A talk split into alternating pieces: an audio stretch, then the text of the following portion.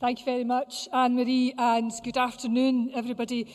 Like my colleague, Kevin Stewart, uh, I am absolutely delighted and thrilled to be at the, the first National Care Service Forum. It's uh, a huge privilege to be sharing this platform across the day with people who are so honestly uh, sharing their experiences. Earlier, Kevin Stewart clearly set out our ambitions uh, for the National Care Service, and I want to take this opportunity to set out why everybody joining us today and those beyond should feel empowered to make getting the National Care Service right their business. Everyone in Scotland will be touched by the services that will be offered through the National Care Service at some point in their lives. It may be that they need care support or that they have family or friends who do, or it may be that they choose to follow a career path offering health and social care support. As the Minister for Drug Policy, I'm acutely aware that the National Care Service must meet the needs of people with harmful alcohol and drug use problems. And it is fundamental that the detailed design of the National Care Service responds to the needs of everyone in Scotland. And we must get it right for everyone. We must see this as an opportunity to include people across society in a conversation about their needs A National Care Service must ensure that the most marginalised, most stigmatised people in our communities are included and included meaningfully. This is the only way we will ensure that moving forward that all people receive uh, the right care and treatment at the right time. And we must support people to fully realise their rights in relation both to their physical and mental health and well-being. And this means putting the person uh, back at the centre uh, of the whole care system. And as Kevin said earlier, this isn't just about ensuring that people survive, it's about ensuring that people thrive and that can reach their full potential and participate in a life that's important to them and participate uh, in, in their life in the context uh, of their families and local community. The National Care Service is, of course, all of our business, and we need to keep people at the very heart of this change. And this is what co-design does. It means working in partnership with the, the people who use and deliver uh, health and social care services, the organisations which represent them, and also our delivery partners. And I want to take a moment to reflect on the many different important roles that the third sector currently play in this space. The pandemic reinforced that community groups and third sector organisations of all sizes that they are central to ensuring that people who need care support and their families have the assistance with day-to-day -day living that they need. And that care and support offered through the third sector very often goes beyond regulated care provision to ensure a better quality of life on well-being and human rights. It is important that we all recognise this, that we understand that breadth of input and protect and promote this eh, as part of our future design. We have learnt from the experiences of building Social Security Scotland, the, the value of input from people with lived experience to ensure successful delivery of Scottish-led benefits, we put people again at the centre of that design.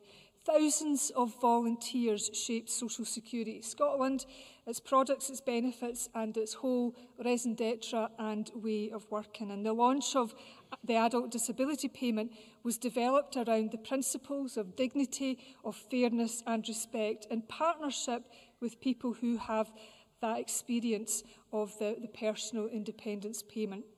And we made significant changes so people have a, a positive and compassionate experience when applying for this new payment.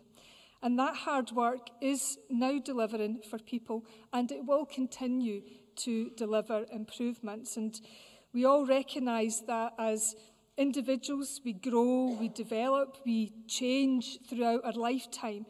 Therefore, our public services need to be able to respond to that, and we must build on the experience of Social Security Scotland as we now work together on a national care service. In my current role as Minister for Drugs Policy, I know firsthand the value of including people on in delivering change. In 2021, we set out the national mission to save and improve lives in response to the growing numbers of people being harmed by drugs. People who provide services and people with lived and living experience have been at the very heart um, of this national mission. And it's working together through groups such as the Drugs Death Task Force that we have co-developed standards for medicated assisted treatment, improved pathways into residential rehabilitation, the stigma strategy, and a framework for delivering services through the whole family approach.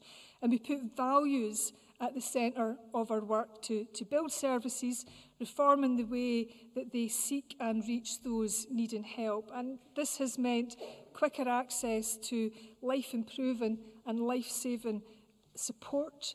This is about informed choice of patients recognising that people with drug and alcohol problems have a health condition and we need to be uh, working on the basis that where possible family support uh, is to be welcomed and nurtured and recognising that uh, the, the connections that people need the connectivity between services. Um, if we want to save lives, we need to get more people uh, into treatment and recovery services, but those services uh, need to be joined at the hip with our endeavours to tackle poverty and inequality and our endeavours to connect uh, services, drug and alcohol services in this example with primary care and uh, mental health.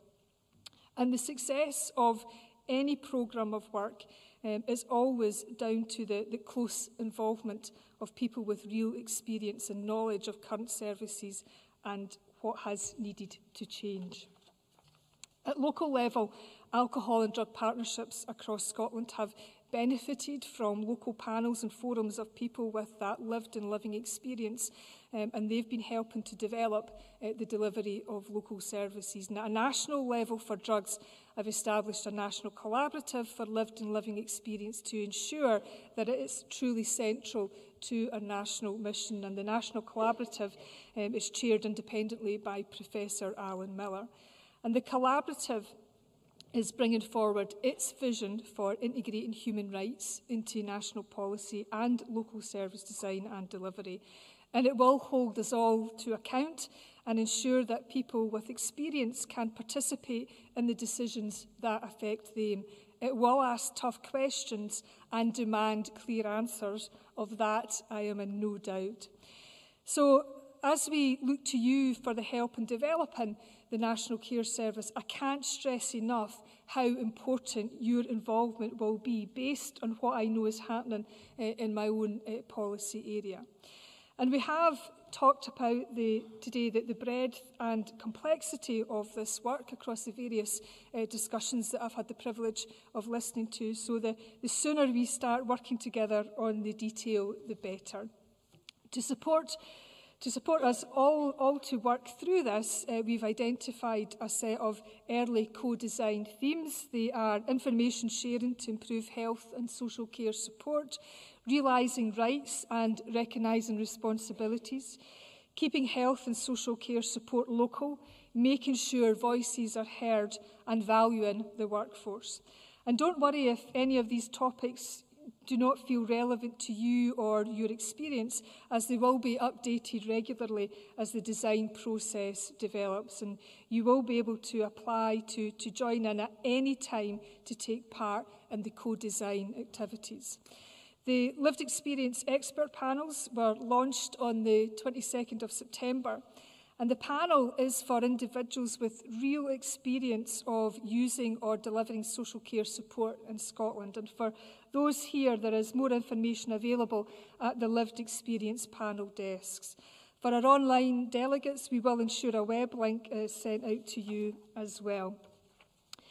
In the future, we'll also be reaching out to specific groups to, to get involved, for example, children, young people and families, care experienced people and young carers. And we recognise the important role that partners, providers and stakeholders have to ensure the ultimate deliverability uh, of the policies being set. And it is essential that we learn uh, from your frontline experience of supporting people to hear from you about what works, uh, but also about what doesn't. So we have launched the stakeholder register for those representing an organisation in Scotland with an interest in health and social care. Full details on how to register can be found online. So I very much hope today will inspire you, inspire you to keep getting involved. Uh, we very much need your voice, we need your experience, your background and your ideas and learning from those with experience is indeed the best way for us all to work together to develop an organisation uh, that works for everyone. So together uh, we can build a national care service that meets the needs of everyone in Scotland for you, for your families and for the Scotland of the future. And I very much looking forward uh, to working with everyone. So thank you very much. Thank you,